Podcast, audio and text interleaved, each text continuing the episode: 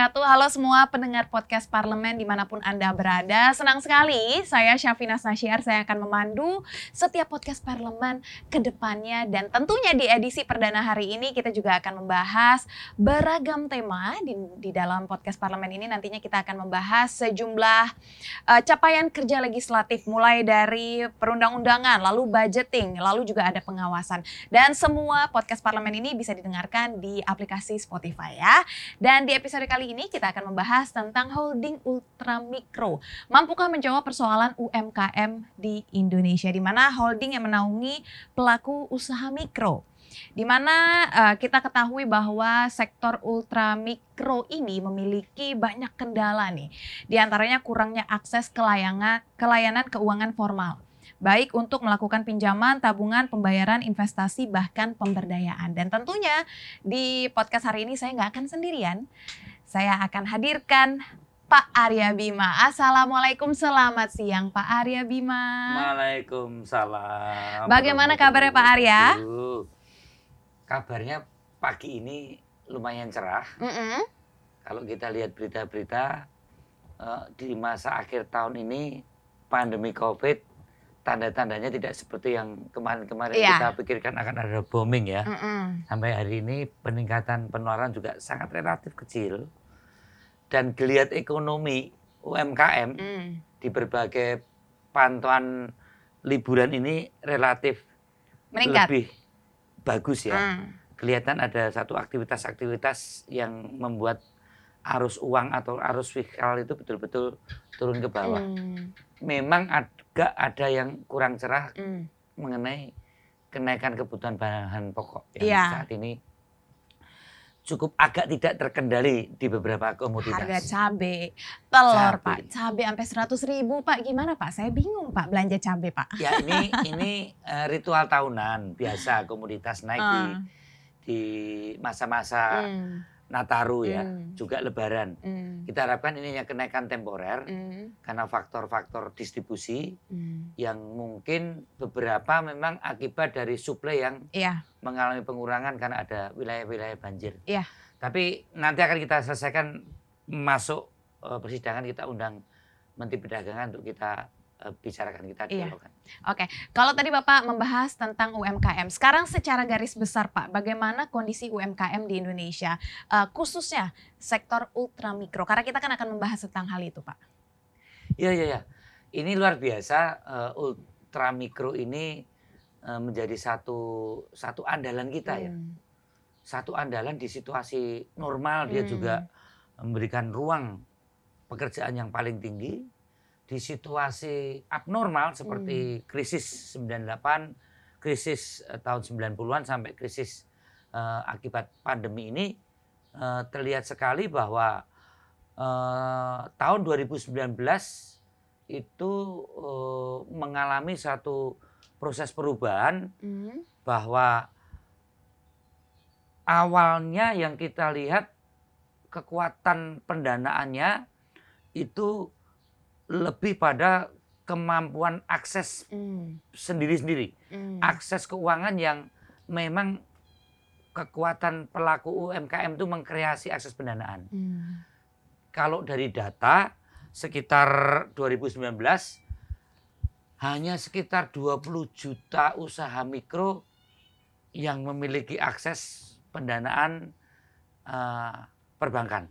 Mm. Dan pada akhir 2019 sampai saat ini dari akibat pandemi COVID-19 yang menimbulkan krisis ekonomi dunia, hmm. eh, dampak dari kegiatan ultramikro ini hmm. memang eh, mengalami suatu satu konstruksi ya, hmm. di mana konstruksi ini eh, akibat pandemi, jadi akibat pandemi itu mengalami berbagai berbagai kendala terutama yeah. sisi perubahan struktur pasar yang berubah gratis. Hmm, hmm. Jadi ada pembatasan sosial uh, di dalam mobilisasi mobilisasi manusia hmm. yang ini juga berakibat terhadap kendala pasar UMKM. Hmm. Begitu juga di aspek pembatasan skala sosial ini juga hmm. Berakibat pembatasan UMKM untuk melakukan aktivitas. Nah, okay.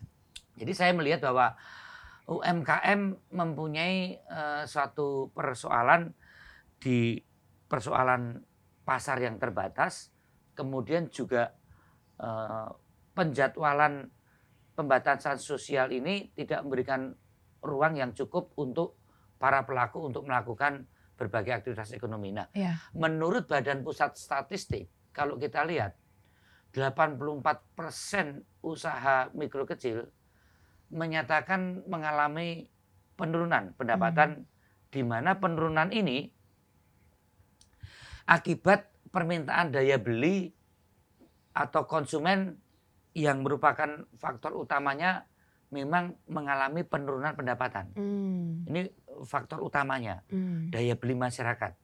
Nah, hasil survei juga mm, mengatakan bahwa uh, eh, ADB mengkonformasi kondisi penurunan produksi karena lemahnya permintaan produk-produk. Jadi struktur pasarnya itu uh, mengalami perubahan. Yeah. Konsumen hanya berorientasi hanya dua, makan dan kesehatan. Iya. Nah, ADB juga secara spesifik memberikan gambaran terkait dampak yang dihadapi usaha mikro ini di mana sekitar 50% persen usaha mikro terpaksa menutup usahanya. Oke. Okay. Nah, ini ini ini ini data hmm. dan usaha untuk membangkitkan kembali akibat eh, tutupnya ini tidak bisa secepat yang kita bayangkan karena ini menyangkut e, berbagai persoalan bisa yang pertama karena omset tadi hmm, yang omset, menurun. menurun karena daya beli masyarakat menurun Turun. dan perubahan struktur pasar, struktur konsumen yang berubah. Yang kedua faktor financing yang akhirnya harus mengalami uh, perubahan cash in dan cash outnya yeah. para pelaku usaha mikro ini ini adalah uh, merupakan data-data yang yang yang nyata ada dan yeah. tentunya kita DPR nggak mungkin tinggal diam. Iya, yeah, betul. Pemerintah nggak mungkin tinggal diam. Mm. Karena kekuatannya kan 98 persen. Iya. Yeah. Data dari 2019 ada 64 juta unit usaha mikro termasuk ultra mikro setara dengan 98 persen lebih dari total unit usaha nasional. Betul ya Pak? Usaha nasional 98 persen. 8 persen. Nah, iya. ini ini tidak bisa tidak pemerintah hadir. Mm -mm. Pemerintahan dalam artian juga stakeholder di mm. berbagai eh, instrumen yang mm. ada, termasuk DPR mm. Dan pemerintah eh, mengupayakan berbagai skenario-skenario. Mm. Karena waktu itu terus terang pandemi juga belum bisa kita pastikan yeah. kapan akan selesai. Mm. Ada skenario satu, skenario dua, skenario tiga, yang mana eh, strategi eh, untuk menyelamatkan usaha kecil menengah mikro mm. bahkan ada yang gurem, ada hmm. yang kecil lagi. Iya. Yang sekitar 300 juta, hmm. 400 juta putaran duitnya per hari. Hmm. Itu melalui berbagai kebijakan untuk menanggulangi dampak pandemi bagi unit usaha. Jadi ada ada mengatasi virusnya, hmm. mengatasi penularannya dan mengatasi dampaknya. dampaknya. Dampak ini sendiri juga berbagai stakeholder dari pengusaha kelas atas sampai UMKM. Hmm. Nah, salah satu yang kita harapkan mampu menjadi menjadi daya ungkit hmm. itu adalah uh, skenario bagaimana kehadiran holding ultramikro Ultra ini mampu kembali meningkatkan okay. gairah uh, perekonomian melalui usaha kecil menengah hmm. mikro. Mikro. Berarti yang, bisa disimpulkan bahwa holding ultramikro ini baru direncanakan setelah adanya pandemi ini, Pak uh, holdingisasi hmm. ya itu kita uh, bicarakan cukup panjang berbagai klaster holdingisasi hmm. holdingisasi di sektor transportasi holdingisasi di sektor energi holdingisasi di sektor perkebunan dan hmm. pangan itu memang merupakan uh, roadmap dari kementerian uh, kementerian BUMN hmm.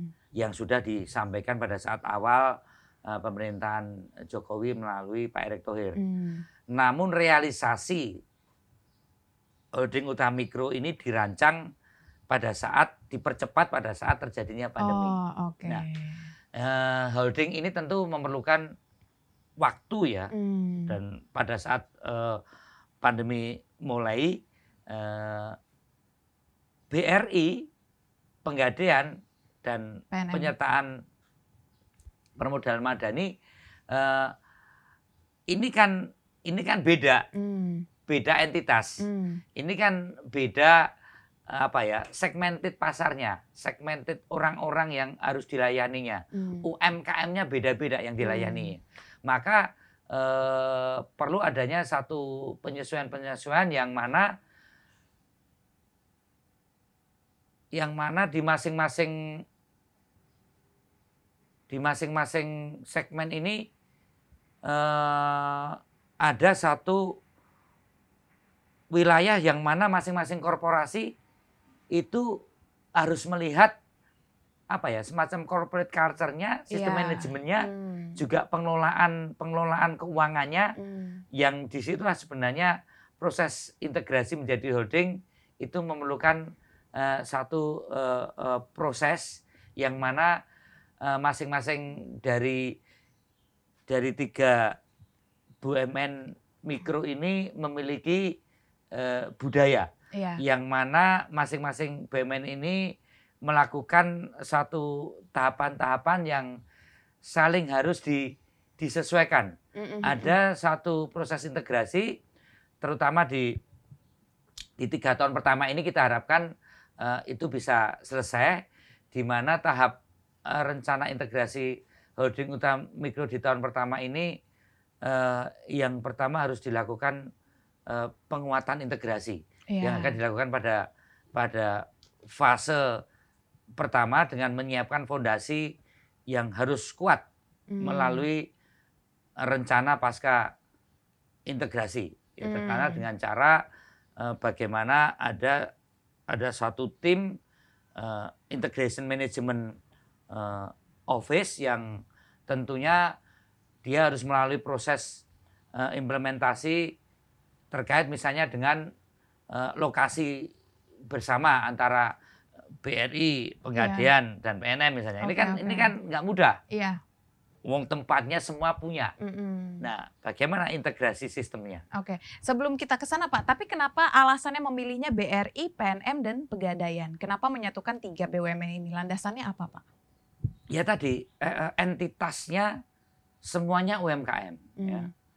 Entitasnya semua UMKM dan eh, masing-masing eh, entitas di BRI eh, dari jumlah total dari seluruh pelaku usaha kecil menengah mikro yang data menunjukkan di 2019 itu ada 69 juta usaha mikro. Jadi saya Mhm, katakan mhm. ada 98,67 persen yang kamu sebutkan tadi total dari usaha Indonesia. Mm-mm. Nah, dari 65 juta usaha tadi, 46 juta di antaranya membutuhkan pendanaan. Hmm. ya kan? Nah, Hmm. namun hanya sekitar 20 juta usaha ultramikro yang telah memiliki akses pendanaan dari sumber bank. Oke, Gitu loh ya. Itu yang oke. 20 juta. Kemudian bank seperti apa? Bank itu juga seperti BRI, BPR, ya kan? Hmm. juga perusahaan penggadean ya. Hmm. Nah, koperasi maupun lembaga keuangan lainnya itu sudah masuk yang 20 juta ini. Iya, Ya. oke. Berarti Ini 20 juta itu mendapatkan layanan keuangan formal. Mama. Ah. Nah, kemudian ada 12 juta usaha ultramikro baru yang mendapatkan akses dari sumber informal. Hmm. 12 juta ya. Iya, Jadi 20 ini 12 juta. iya. 12 juta itu sumbernya dari mana? Ya, sumbernya informal dari keluarga, dari kerabat, dari lembaga-lembaga Pinjaman. pinjaman Hmm. lainnya seperti bank pelecet Iya, macam-macam iya. lah. Ini kan ada. Dan jadi masih masih sekitar 14 juta usaha mikro belum yang mendapatkan belum memiliki akses layanan pendanaan sama Hmm. sekali, baik dari sumber yang formal maupun, maupun, yang, yang informal. informal. Apa yang membuat mereka ini 14 juta UMKM ultramikro ini tidak bisa mendapatkan layanan Nah, walaupun ini informal? Integrasi yang sudah mendapatkan, Hmm. ya kan. Kemudian yang formal, informal dan yang belum inilah menjadi fondasi kita untuk memikirkan Hmm. bagaimana dari jumlah usaha tersebut, ya kan, uh, kita memerlukan uh, klasterisasi lagi. Yeah. Ya kan? Iya. Seperti misalnya pada saat kita melihat segmen mikro dari UMI di dalam hmm. uh, kaitan uh, uh, uh, usaha UMI ini uh, yang menyerap tenaga kerjanya kan tinggi, hmm. hampir 109 juta. Hmm. Ya, dari dari uh, total 89,4 persen dari total pekerja Indonesia. Hmm. Ini kita lihat sebenarnya uh, uh, sektor yang masuk di usaha mikro UMI ini uh, yang memberikan sumbangsih begitu besar, konstruksi keuangannya labil atau tidak. Nah, hmm. Nah, kalau toh dia sudah masuk uh, klaster yang cukup memenuhi berbagai akses keuangan hmm. yang awalnya itu mungkin uh, diambil dari penyertaan modal madani, itu nanti bisa dinaikkan kelaskan, diupkan ke oh. perbankan-perbankan yang mempunyai prasyarat-prasyarat dengan kriteria-kriteria bankable-nya. Nah, hmm. Nah, saat ini kalau dia di UMI, di UMI terus, ya kan? Iya. Di pernyataan modal madani terus. Padahal sebenarnya dia sudah bisa ke masuk ke kur gitu ya. Hmm. Nah, ini penting karena karena karena itulah kita mau mensistemasikan.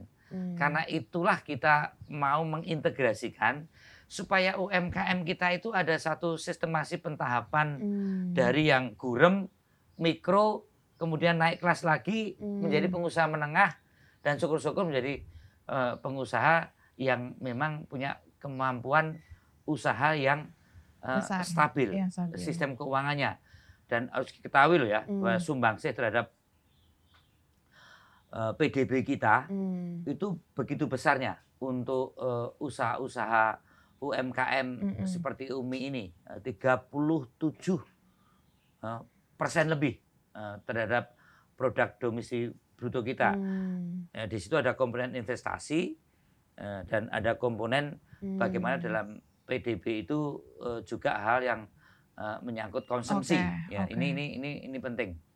Saya kira saya tegaskan kembali bahwa kehadiran holding ultramikro ini sangat diharapkan, sangat yeah. diharapkan mampu mendongkrak, mampu yeah. mendongkrak kinerja perekonomian masyarakat yang iya, iya. yang dulu itu betul-betul lepas, iya. terutama iya. yang hmm. tadi hmm. sekitar 14 uh, 14 juta, juta ya, hmm. yang belum terlayani yang belum terlayani. akses pendanaan baik formal dan hmm. informal. Berarti si holding ini akan mengayomi yang 14 juta ini aja atau 20 juta yang pertama yang sudah mendapatkan layanan ditambah 12 juta ini atau hanya 14 juta ini aja Pak? Itu itu uh, terjadi uh, cara pikir kita hmm tiga-tiganya. Jadi okay. yang belum terlayani nanti akan terlayani. terpotret, mm -hmm. ya kan. Kemudian yang masuk uh, pendanaan informal itu juga aksesnya akan kita lihat uh, karena kan cukup luas. Mm. Antara tadi integrasi sistem mm. pelayanan antara uh, PNM, penggadean dan dan BRI nanti kan mm. menjadi satu kesatuan mm. sehingga yang uh, informal maupun yang terlayani akan akan terpotret dan sistem apa yang harus dibuat oleh holding ini nanti akan hmm. akan ada bisa big data, hmm. tapi juga bisa integrasi data yeah. di antara uh, uh, korporasi uh, tiga ini. Hmm. Nah, kalau terjadi integrasi data, maka akan terlihat uh, dari uh, jumlah yang 98, dua persen hmm. tadi akan terlihat uh, sebenarnya uh, peran penggadean dan PNM. PNM itu porsinya apa sih gitu kan uh, porsi kepemilikan uh, dari pemerintah atas saham BRI misalnya hmm. seperti apa kemudian hmm. di sisi lain uh, holding ini juga uh, akan melihat uh, berbagai hal yang terkait dengan uh, saham uh, saham Penggadean dan PNM. PNM. Dari situlah nanti akan terlihat customer-customer uh, uh, dari masing-masing masing-masing uh, entitas ini Iya. akan terlihat. Jadi Hmm. sangat diharapkan dengan jumlah layanan yang semakin besar dengan segmented dari masing-masing uh, uh, entitas bisnis yang ada itu nanti terjadi perubahan, ada yang naik kelas, ada yang baru, Hmm. dan ada suatu apa ya mimpi Iya. yang awalnya mereka itu uh, membutuhkan modal lancar kepenggadean untuk menyerahkan radionya atau menyerahkan jamnya atau menyerahkan uh, berbagai Aset, asetnya ya. untuk pinjam guna modal lancar bisa naik ke usaha-usaha yang memenuhi persyaratan-persyaratan untuk Hmm. masuk ke bisnis perbankan. Jadi Iya. eh, terlayaninya itu ada prospek yang lebih bagus. Iya. Tidak melulu dengan cara-cara yang eh, konvensional sekali. Iya, iya. Berarti ini sebenarnya cara kerja dari holding ultramikro ini peminjaman modal atau ada metode lain, Pak? Awalnya begitu. Hmm. Awalnya memang kita lebih pada cara kita memberikan eh, penguatan di sektor keuangan. Hmm. Tapi UMKM sekarang eh, berkembang loh ya. Hmm. Infrastruktur pemerintahan Pak Jokowi ini dengan interkoneksitas baik itu transportasi darat untuk mengakses distribusi barang ini begitu cepatnya. Hmm. Baik itu jalan tol, jalan trans, Hmm. kereta api, pesawat, dan yang penting telekomunikasi, ya kan? terus kemudian berbagai prasarana infrastruktur lainnya, ketersediaan listrik, ini kan eh, bisa mengubah berbagai aset-aset UMKM ini jadi resources yang lebih produktif. Hmm. Nah, pada saat merubah ini, pasti persoalan pertama yang menjadi kendala adalah persoalan sektor keuangan. Iya. Tapi kemudian holding ini nanti tidak akan begitu saja memberikan pendanaan keuangan, tapi juga menjadikan pendampingan di sektor produksi Hmm. dengan berbagai usaha pembinaan BUMN Hmm. untuk membina para pelaku UMKM.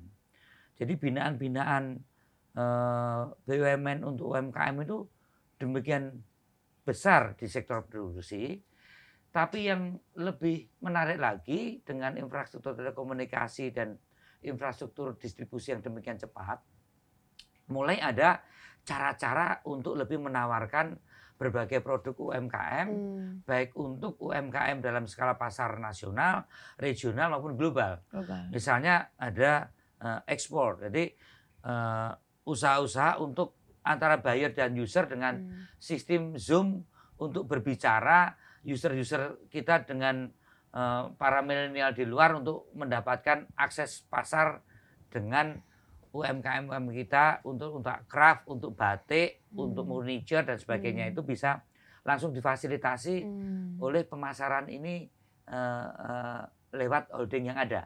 Oke. Jadi ini nanti akan berkembang setelah proses holding ini selesai terkait dengan struktur eh, persoalan eh, saham Hmm. yang yang tentunya masing-masing akan akan ada penyesuaian BRI memang tidak eh, berubah dan bagaimana holding ini nanti eh, ada saham dari penggadean, ada saham dari PNM yang masuk sebagai eh, share- shareholder di dalam di dalam eh, holding ultramikro ini. Jadi Hmm. saya melihat bahwa ada persoalan eh, korporasinya kita bereskan dalam Hmm. tahap pertama ini eh, secepat mungkin ya. Kapan Pak targetnya? Eh, tahap pertama itu eh, konsolidasi Hmm. itu eh, cukup satu tahun saja Hmm. secepat mungkin karena karena perlu ada eh, satu proses eh, kerja yang simultan. Jadi Hmm. antara konsolidasi di dalam di dalam eh, internal tiga perusahaan yang tadi saya katakan ini Iya, eh, berbeda. sama-sama mempunyai eh, kekuatan korporasi yang yang handal ya. Hmm. Penggadean itu perusahaan untung loh ya. Iya. Ini perusahaan yang mempunyai aset eh, Hmm. dan eh, eh, keuntungan yang demikian besar Hmm. ya. Ini ini ini kita harapkan eh, cepat ada konsolidasi uh, perkuatan dari integrasi untuk memastikan realisasi uh, mereka dapat segera kerja itu uh, targetnya ada. Tapi hmm. saya lupa, tapi ada satu satu yang kita sepakati kapan uh, memastikan untuk uh, realisasi dalam konteks uh, sinergi yang dilakukan oleh uh, ketiganya ya hmm. bagaimana memperkuat uh, portofolio produk uh, BRI bagaimana portofolio penggadean dan PNM yang berfokus pada uh, uh, core bisnis masing-masing yeah. Untuk memastikan bahwa entitas-entitas lama dia itu tetap terlayani. Ya. Hmm. Dan tentunya setelah holding harus memperkenalkan eh, program-program uh, baru, baru, apa bedanya iya, kan iya, gitu kan. Uh. Ini yang yang saya kira uh, uh, segera kita tunggu hmm. uh, produk-produk barunya seperti apa, iya. apa yang membedakan dengan mereka dulu sendiri-sendiri. Sendiri-sendiri, betul. Ya, ini UMKM uh, menunggu DPR juga akan hmm. melihat uh, bagaimana uh, fokus untuk melayaninya. Mm-hmm. Tadi saya katakan, ini era digitalisasi. Iya, betul. Uh, bagaimana akses itu kalau perlu ya enggak usah lagi ketemu, datang. Iya, kita benar. pakai aja Handphone. untuk pinjam meminjam uh, seperti yang sekarang banyak dilakukan uh, ada uh, onjol kok ya iya, pinjaman online pinjam yang demikian online. cepat uh-huh. bisa diakses yang kadang mencekik rakyat. Iya, betul. Masa uh, kita kalah cepat. Utama itu nggak uh-uh. bisa. Iya, betul. Nah, ini yang akan kita tuntut mm-hmm. oleh uh, DPR bagaimana Eh, pengembangan-pengembangan yang mm. yang yang tadi karena sudah integrasi data eh, nggak usah-usah lagi ada validasi yang terlalu sulit mm. ya kan karena UMKM ini NPL-nya kan juga tinggi eh, iya, rendah iya. ya, dibanding bisnis-bisnis lainnya. Besar, ya. Nah kemudian kita harapkan dengan setelah itu akan ada integrasi eh, holding ini diharapkan akan dikumpulkan ya. ada ada peningkatan ekuitas yang tentunya uh, ini bisa dilakukan dengan uh, berbagai uh, program pemberdayaan uh, secara lebih menyeluruh untuk meningkatkan apa ya pemahaman tentang ini penting loh ya uh, literasi keuangan uh, para nasabah. Mm -hmm. Kamu jangan mikir kayak kamu urusan perbankan loh. Masyarakat yang tadi UMKM mikro tadi, hmm. yang kecil-kecil melihat bank itu masih kayak Wah, sesuatu iya, yang iya, iya, megah, sulit dijangkau. Masuknya begitu, uh -uh. orangnya bersih-bersih gitu. Nah, ini perlu ada cara untuk menjelaskan mereka hmm. untuk uh, uh, mengenai masalah uh, literasi keuangan itu seperti apa sih dan tentunya juga memberikan tadi usaha hmm. untuk apa ya? Kalau dulu as pokoknya bisnis gitu kan nggak usah. Untung yang penting nunut makan. Iya ya cukup kan? untuk makan. Ah yang penting uh, bisa menghidupi keluarga. tambahan pemasukan lima puluh ribu hmm. tiga puluh ribu sehari. Hmm. bagaimana dia bisa bahwa bisnis itu tidak sekedar itu uh gitu kan?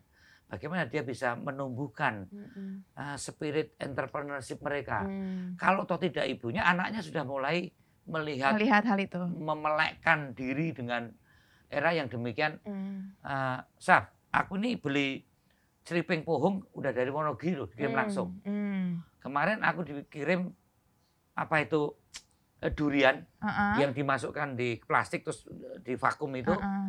langsung dari MTC Karanganyar okay. gitu kan uh -uh.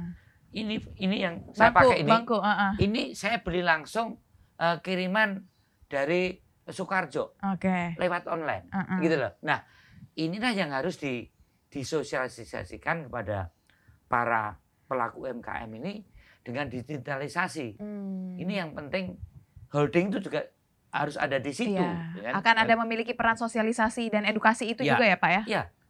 Jadi eh, entitas-entitas ini nanti uh, akan memperkuat uh, kapabilitasnya, ya. hmm. ya.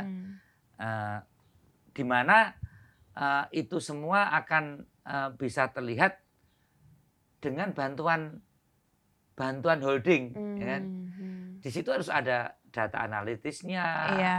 harus ada bagaimana apa ya uh, ultramikro ini menjadi satu uh, subjek yang betul-betul segmented hmm. seperti hmm. halnya uh, uh, perbankan di sektor ekspor hmm. ya kan hmm. perbankan di sektor uh, perusahaan-perusahaan kelas menengah atas itu kan ada segmented yang dia geluti betul dari aspek SDM-nya, dari aspek teknologinya, hmm. dari aspek sumber keuangannya, dari aspek pemasarannya. Mereka kan paham betul harus menggelontorkan sekian triliun kan paham betul dah. Iya. Seperti hanya juga di UMKM. Ini hmm. yang kita harapkan. Oke. Itu tadi kita berbicara tentang uh, konsep kerja dari holding ini sendiri, Pak. Nah, kalau misalkan ini di sini saya punya data melalui rapat umum pemegang saham luar biasa, BRI menyetujui aksi korporasi sebesar 28 miliar lembar saham. Dana right issue ini akan digunakan untuk pembentukan holding ultramikro yang dilakukan untuk uh, yang dilakukan melalui penyertaan saham BRI dalam Pegadaian dan PNM. Lalu akan digunakan juga untuk modal kerja BRI dalam rangka pengembangan ekosistem ultra mikro serta bisnis mikro dan kecil. Boleh digambarkan Pak terkait right issue ini seperti apa? Dan uh, apakah dapat meningkatkan kinerja dari PNM dan juga Pegadaian? Terkait right issue 28 miliar ini. Terkait right issue 28 miliar ya, mm -hmm. kita ingin mendapatkan eh, dana dari masyarakat. Mm. Right issue. 20. Right issue sendiri itu sebenarnya gambarannya seperti apa sih Pak? Maksudnya apa itu right issue? Uh, jadi gini, uh, ini kan BRI kan mm. sudah ke publik ya. Mm. Jadi kemudian ada masuknya penggadean, mm -mm. masuknya PNM. PNM, ya kan? Struktur permodalannya kan berubah. Berubah. Ya kan? Mm uh, saham publik ini kalau tidak di right issue karena ada saham negara yang masuk, hmm. nanti kan porsinya mengecil. Mengecil. Nah, ya. tentunya sebagai perusahaan yang go public, saham publik ini terutama yang sudah uh, memiliki harus ada keseimbangan secara proporsionalitasnya berapa. Hmm. Maka dibukalah red issue yang akan ditawarkan pada pemilik saham lama dulu hmm. untuk menutup keseimbangan dari persentase kepemilikan saham yang sudah ke publik hmm. itu. Nah, pada saat eh, jadi pada saat holdingisasi untuk penggadaian dan PNM eh, negara telah melakukan eksekusi terhadap eh, 16,1 miliar hak memesan emiten eh, hak memesan emiten, emiten. terlebih dahulu hmm. ya ini ini eh, sudah dipersiapkan eh, sejak tanggal 13 September hmm. melalui inbreng saham penggadaian PNM senilai 54,77 triliun hmm. ke BRI. Hmm. Nah, dari 12, satu miliar yang hak memesan emiten terlebih dahulu ini ini milik investor publik. Hmm. 12,1 miliar. 12,1. Nah, sebanyak 7,7 miliar. Ya, atau sekitar 63,45 telah dieksekusi dengan total sekitar 26,1 triliun. Hmm itu 21 September. Mm. Sehingga struktur kepemilikan BRI pada bulan September 2021 pemerintah itu memiliki sekitar 58 sekian persen mm. dan publik 41 sekian persen. persen mm. itu. Jadi saya melihat bahwa uh, sinergi ini tentu tentu akan membuat bisnis dari setiap institusi semakin besar dan hmm. BRI yang saat ini memiliki beban biaya uh, cost of fund-nya itu berkisar sekitar 2,3 persen dan akan memberikan dampak bagi penggadaian dan uh, eh, PNM yang kisaran cost of fund-nya sekitar 9 sampai 10 persen. Jadi right issue yang telah diselenggarakan uh, oleh BRI ini saham publik aman, hmm. saham negara pun aman, uh, juga aman. Kemudian dana yang digunakan itu nanti uh, untuk lebih uh, memperkuat berbagai hal yang terkait uh, uh, holdingisasi ini, termasuk hal yang terkait dengan berbagai aktivitas, terutama integrasi uh, uh, dari tiga. Oke, berarti dapat dikatakan saham pemerintah di Pegadaian ataupun PNM meskipun kedua BUMN ini udah menjadi anak perusahaan BRI tetap aman gitu ya Pak ya? aman, ya. Aman. Begitupun dengan uh, saham, publik. saham publik gitu yeah. ya. Oke. Pak, terakhir nih Pak. Dengan adanya holding ultra mikro ini, apakah hmm. keberadaan koperasi ini akan tergerus Pak? Koperasi ya? Mm -mm.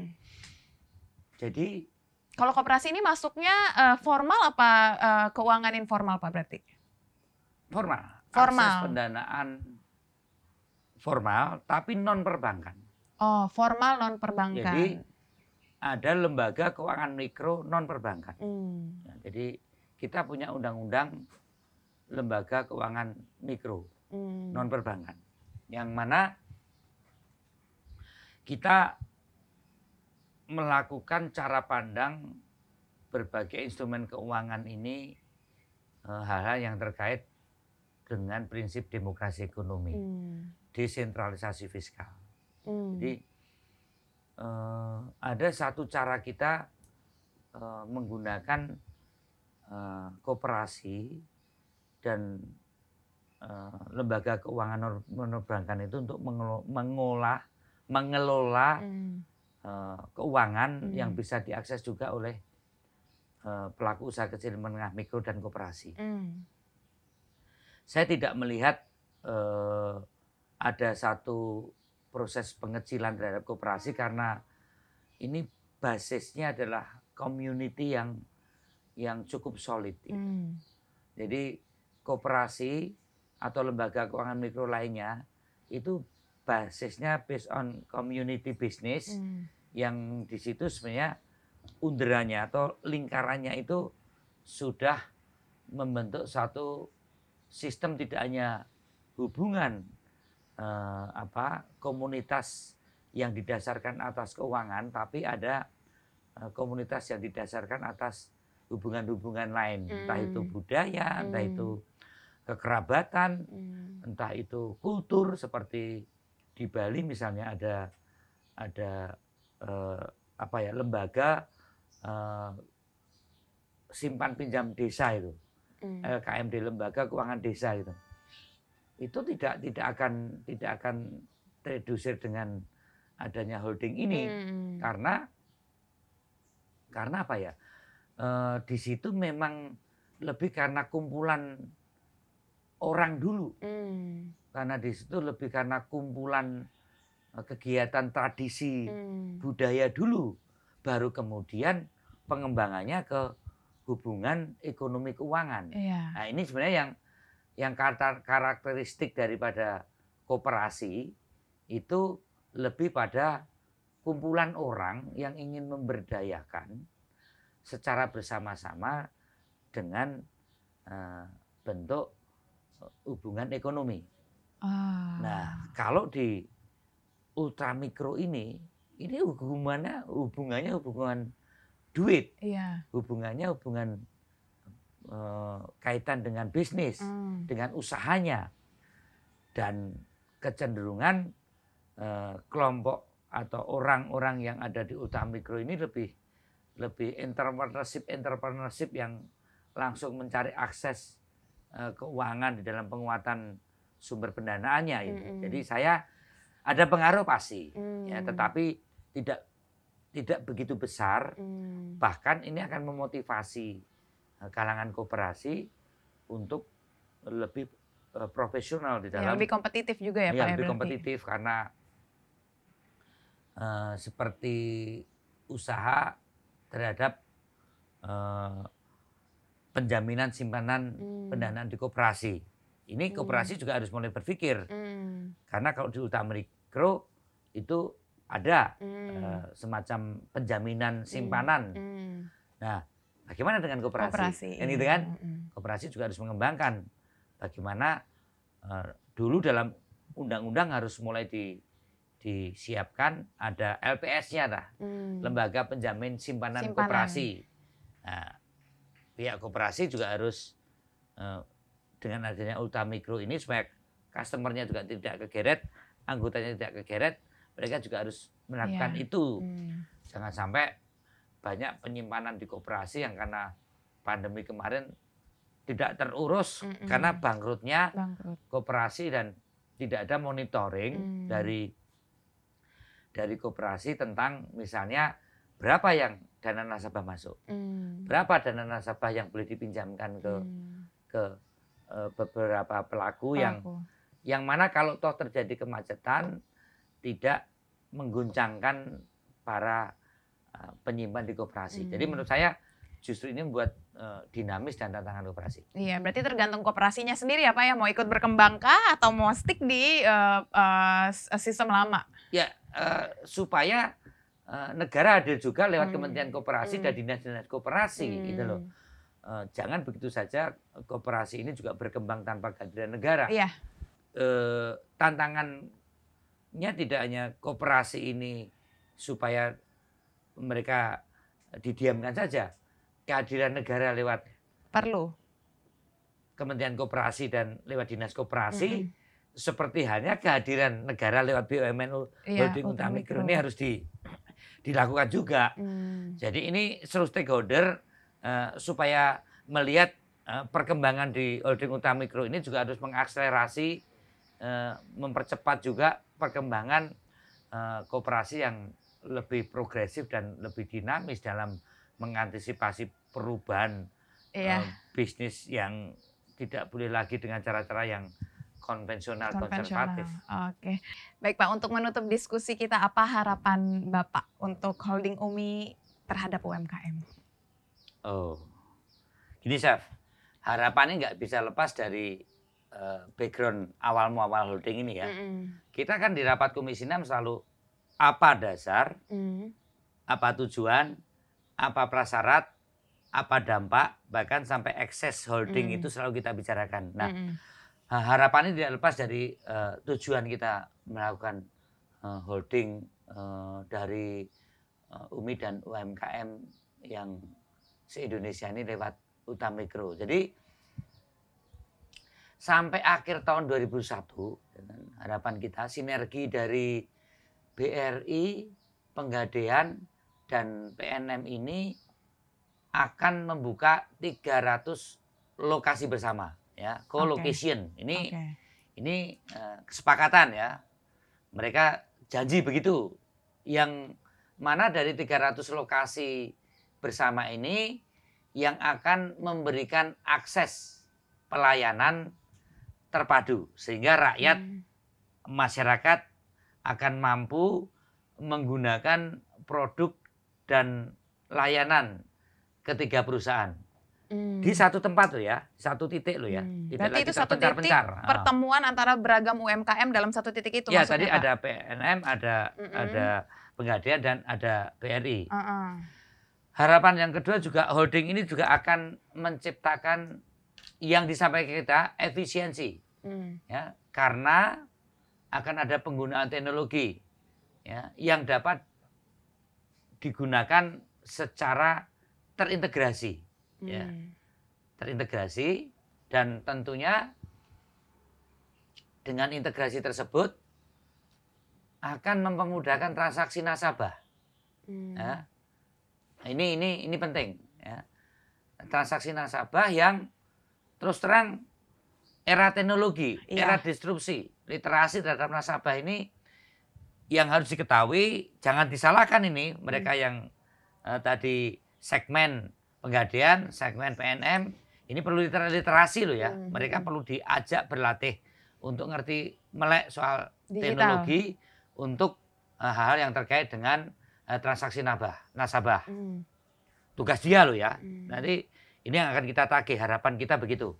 Dan yang ketiga, perusahaan-perusahaan uh, akan semakin uh, hal yang terkait dengan transaksi yang berteknologi ini akan semakin cepat, akurat, mudah, dan hemat. Hmm. Ini yang penting. Jangan malah mempersulit, iya. jangan malah memperlambat. Hmm. Ini yang yang yang yang kita harapkan dengan adanya uh, holding teknologi dan integrasi tadi. Hmm. Uh, karena tiga perusahaan, maka tiga institusi ini bisa saling memanfaatkan hmm. gedung-gedung hmm. yang semakin tersebar. Hmm. PNM ada, kemudian ada. BRI ada, kemudian juga Penggadaian ada, dan kantor-kantornya akan semakin banyak untuk melayani dengan outlet dan agen-agen dari masing-masing perusahaan. Hmm. Ketiga, ketiga institusi antara BRI, antara uh, eh, PNM dan Penggadaian ini Eh, bisa saling memanfaatkan infrastruktur kantor yang dia miliki eh, untuk kantor dan outlet dan masing-masing agen perusahaan untuk bisa memasarkan eh, masing-masing produk yang untuk lebih bisa melayani masyarakat dan tentunya holding ini akan mempunyai satu satu hal yang bisa meningkatkan value. Ya. Yang pertama tentunya uh, value ini adalah uh, pilihan produk yang lebih komprehensif, hmm. yang pilihannya terlihat secara menyeluruh, tidak sepotong-sepotong. Kalau kemarin kan terpaksa harus pakai uh, hmm. saja, hmm. Nah, sekarang bisa milih hmm. nasabah ini. Nah pilihan uh, produk ini uh, tentunya dengan dengan sesuatu penjelasan yang lebih lengkap. Hmm yang tentunya nasabah-nasabah akan uh, bisa memilih yang sesuai dengan kebutuhan, kebutuhan uh, dirinya. Iya. Ya, tidak hanya uh, satu produk yang ditawarkan. Nah, juga uh, join customer ini penting ya, mempercepat proses uh, bagaimana uh, nasabahnya Pengadian, nasabahnya BRI, nasabahnya PNM ini uh, bisa saling apa ya bersinergi terhadap platform hal-hal yang dijual supaya bisa uh, saling terintegrasi satu sama lain. Jadi uh, mereka tidak tidak terpisah-pisah. Hmm. Mereka bisa apa ya menjual produk secara bersama-sama dan ini harus difasilitasi oleh holding loh ya. Yeah. Mereka tidak seperti kayak simpan pinjam online terus mm. kasih modal terus buyar enggak. Yeah. Uh. Mereka harus mengintegrasikan oh ini yang craft, oh ini yang uh, batik, mm. oh hmm. ini yang makanan. Mm. Ini harus eh, benar-benar uh, bisa uh, saling di di di cross cutting kan antar uh, customernya. Kemudian mm. Uh, tadi uh, co-location akses yang lebih luas melalui perluasan dan kemudahan layanan keuangan melalui uh, inisiatif antar lokasi dari berbagai tiga perusahaan ini tentunya terintegrasi dengan sistem digitalisasi, hmm. misalnya dengan uh, BRI Link, hmm. uh, sudah sama-sama. Hmm. Uh, itu juga harapan kita dipercepat, ya, hmm. dipercepat untuk menunjukkan lo ini loh hmm. ada harapan uh, masyarakat terhadap uh, uh, holding yeah. sasi yang ada. Kemudian uh, apa ya semacam menyediakan ekosistem uh, micro pay, uh, payment dan layanan beyond banking dari uh, BRI yang uh, penting uh, bagi uh, akses uh, pada micro payment dan beyond banking ya, menyediakan akses terhadap ekosistem hmm. mikro payment ini. Hmm. Ini harapan kita segera segera diwujudkan. Hmm. Tentunya yang tidak dimiliki kemarin dari masing-masing uh, eh, BUMN. BUMN ini adalah data analitisnya. Iya. Ini penyangga PDB loh, ya kan? Hmm. Ini uh, eh, UMKM ini 98, sekian persen dari usaha Indonesia yang yang ada data analitisnya seperti apa? Bagaimana meningkatkan kemampuan analitik untuk memperkuat uh, proses underwriting, efisiensi bisnis, dan penyaluran-penyaluran bantuan sosialnya. Ini yang kita harapkan, uh, harapan dari kami segera terwujud, dan bagaimana pemberdayaan yang terakhir, usaha dan peningkatan kapabilitas. Mm -hmm. Segmen ultra mikro agar dapat naik kelas Hmm. ke segmen ultra mikro lainnya. Ini penting. Jadi tidak hanya korporasi yang tambah untung, Iya. tapi pemberdayaan usaha dan peningkatan kapabilitas ini perlu dilakukan juga supaya ada ultra mikro agar dapat naik kelas. Naik kelas, iya. Ini janjinya begitu. Nah, Hmm. kita tunggu. Hmm. Harapan kami seperti apa wujud naik kelasnya itu. Hmm. Wah nanti kalau udah tiga tahun enggak. Hmm. Ya, di tahun-tahun ini sudah ada wujud bahwa sekianlah pemberdayaan yang kami selenggarakan dan sekianlah usaha ultramikro yang naik kelas ke segmen ultramikro lainnya. Hmm. Yang dulu di PNM langsung bisa naik ke KUR. Hmm. Yang dulu itu usaha gaya Hmm. model simpan pinjam di Pegadaian Pegadaian. sekarang bisa masuk KUR. KUR, Ini yang kita iya. harapkan terkait dengan eh, holding ultramikro. Oke. Ngono, Seth. Ada lagi nggak? Cukup, Ini Pak. meniren ini. Mulutku, eh, you nggak tawarkan minum Oh iya boleh silakan juga. boleh minum Iya, Pak iya. Gimana, silakan. Jadi harapannya ada membuka 300 co-location, menciptakan efisiensi karena nantinya akan ada penggunakan penggunaan teknologi terpadu, sistem terintegrasi, menyediakan ekosistem micropayment, data analytics yang lebih baik, Ya. betul. Lalu peningkatan kapabilitas UMI ke biar bisa naik kelas. Itu yang diharapkan ditunggu. Iya, oke. Kita Kalau doakan ya. kamu sekolah nggak naik-naik kelas juga marah kan? Iya betul Pak. Ini Betul. sistemnya yang salah atau kamu apa iya ah, iya gitu betul. Kita doakan semoga holding ultramikro ini bisa segera terrealisasi ya Pak. Jadi Iya. bisa segera terlaksana UMKM UMKM bisa segera naik kelas dan tentunya ini kan membantu pergerakan roda perekonomian juga ya Pak ya? Terutama recovery COVID ini. betul. Ini yang di- diharapkan eh, geliat pertumbuhan ekonomi akan sangat bergantung geliat secepat eh, eh, secepat apa Ultramikro ini berkembang. bergerak. Ya mereka naik kelas perekonomian juga meningkat gitu ya Pak. Itu kan Iya. semua yang diharapkan. Oke kalau gitu terima kasih banyak Pak Arya Bima sudah meluangkan waktunya. Bosan nggak Pak ngobrol sama saya? Enggak kan Pak? Anu materinya cukup berat, jadi oh. jodoh-jodoh saya harus saya saya tekuk lagi untuk ngingat-ngingat yang dulu saya. nggak apa-apa Hmm. tapi jangan nginget-nginget yang sedih-sedih Pak kalau nginget ini nggak apa-apa kok Pak oh ya. Kalau inget mantan nggak boleh pak, Nggak boleh ya. Teringat boleh. teringat boleh. Oke kalau gitu terima kasih banyak pak. Nanti kita akan ngobrol lagi lain waktu. Terima kasih sudah mau berbincang dengan saya pak ya. Terima kasih. Seth. Nah itu dia tadi eh, teman-teman dari podcast Parlemen. Terima kasih sudah menyimak. Jangan lupa untuk terus saksikan podcast Parlemen selanjutnya dan dengarkan juga di Spotify. Dan kita masih akan membahas banyak sekali tema lainnya. Stay safe, stay healthy. Kita ketemu lagi di lain waktu. Dadah. Dah gitu. Abis ini bapak mau berangkat Dipakai dulu nggak? Apanya Pak? Oh iya boleh pakai masker, boleh pakai iya, masker dulu. masker. Abis ini Bapak langsung berangkat ke mana?